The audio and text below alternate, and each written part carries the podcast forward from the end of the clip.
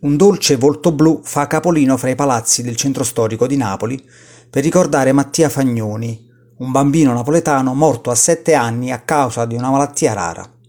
L'associazione Mattia Fagnoni Ollus, in collaborazione con il Comune di Napoli, nell'ambito del progetto Urban Neapolis, ha commissionato l'opera al celebre artista David Diavu Vecchiato affinché realizzasse un murales per ricordare il piccolo Mattia e sensibilizzare l'opinione pubblica sul problema delle malattie rare. L'associazione, inoltre, raccoglie fondi per aiutare le famiglie dei piccoli guerrieri come Mattia a vivere meglio.